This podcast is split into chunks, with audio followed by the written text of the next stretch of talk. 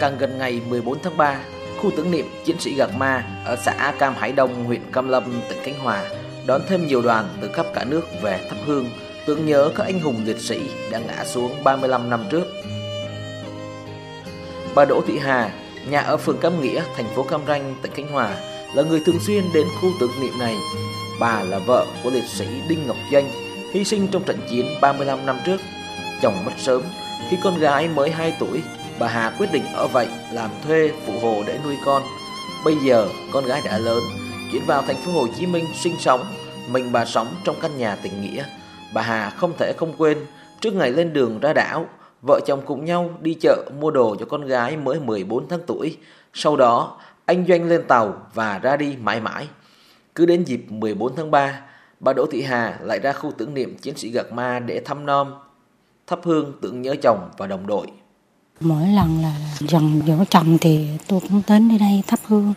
Tưởng nhớ ảnh và cho linh hồn ảnh cho nó, nó ấm áp cho tôi vơi bớt cái nỗi ờ, trong lòng. Thấy nơi đây rất là ấm áp. Thân nhân các khách du lịch người tới đây người ta thắp hương người ta cũng để để mà để nhớ được các anh hùng liệt sĩ đã cạc ma.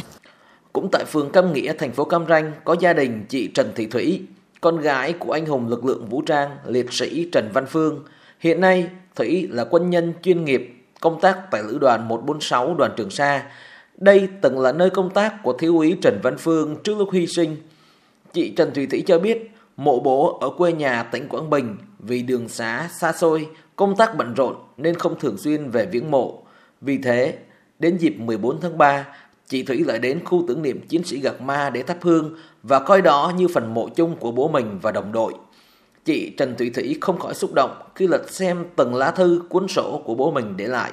Hài cốt của bố ờ, tôi được chuyển từ ờ, chùa Sa về an táng tại quê nhà. Lúc đó là tôi ờ, đang còn bé, đi học bắt đầu tìm hiểu về bố của mình trong mình luôn có một cái niềm tự hào rất là lớn, là thôi thúc phải đi theo để nối nghiệp bố. Bây giờ kỷ vật của bố để lại thì không có nhiều. Thỉnh thoảng mang ra cho các con xem để các cháu tự hào về ông. Cũng lớn lên là noi gương ông, phát huy theo cái truyền thống tốt đẹp của ông.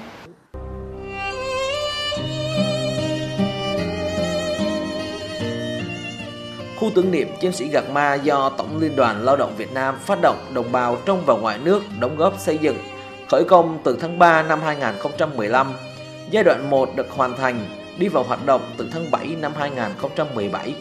Khu tưởng niệm rộng hơn 2,5 hecta nằm trên đồi cao nhìn ra biển Đông với bốn cụm công trình chính là cụm tượng đài, khu mộ gió, khu quảng trường và bảo tàng Gạc Ma.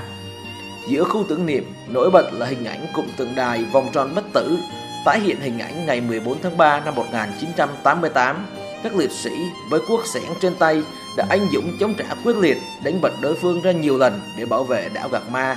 Địch sau đó dùng hỏa lực mạnh, tấn công các chiến sĩ Tây không làm 64 cán bộ chiến sĩ hy sinh.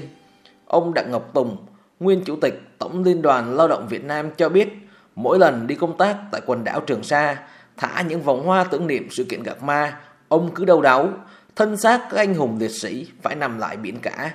Gia đình, người thân vẫn mong muốn đưa con em về lại đất mẹ. Hình ảnh đó cứ dây dứt, để rồi ông đề xuất với Ban chấp hành Tổng Liên đoàn Lao động Việt Nam ý tưởng xây dựng khu tưởng niệm chiến sĩ Gạc Ma. Ông Đặng Ngọc Tùng nhớ lại. Trăm phần trăm thành viên Ban chấp hành Tổng Liên đoàn Lao động Việt Nam đã tán thành cái chủ trương đó và tổ chức cái cuộc vận động nhân dân cả nước đóng góp để xây dựng cái khu tưởng niệm chiến sĩ Gạc Ma và riêng cá nhân tôi đó là mỗi lần đi đâu mà ngang qua Khánh Hòa đều ghé lại đốt cho các chiến sĩ nén nhang và đặc biệt là cái ngày 14 tháng 3 hàng năm tôi đều ra Khánh Hòa để cùng tổ chức ở viếng các chiến sĩ tôi rất là xúc động. Từ khi đi vào hoạt động đến nay, khu tưởng niệm chiến sĩ Gạc Ma đã đón hơn nửa triệu lượt khách đến thăm viếng. Ngoài đồng đội, thân nhân các liệt sĩ còn có đông đảo sinh viên, học sinh, người lao động, Việt Kiều, đông nhất là vào những ngày lễ lớn và dịp 14 tháng 3 từ đầu tháng 3 đến nay, mỗi ngày khu tưởng niệm này đón trên 10 đoàn khách là các đơn vị trường học đến dân hương. Hiện nay, tỉnh Khánh Hòa chuẩn bị xây dựng bảo tàng Trường Sa nằm bên cạnh khu tưởng niệm chiến sĩ Gạc Ma.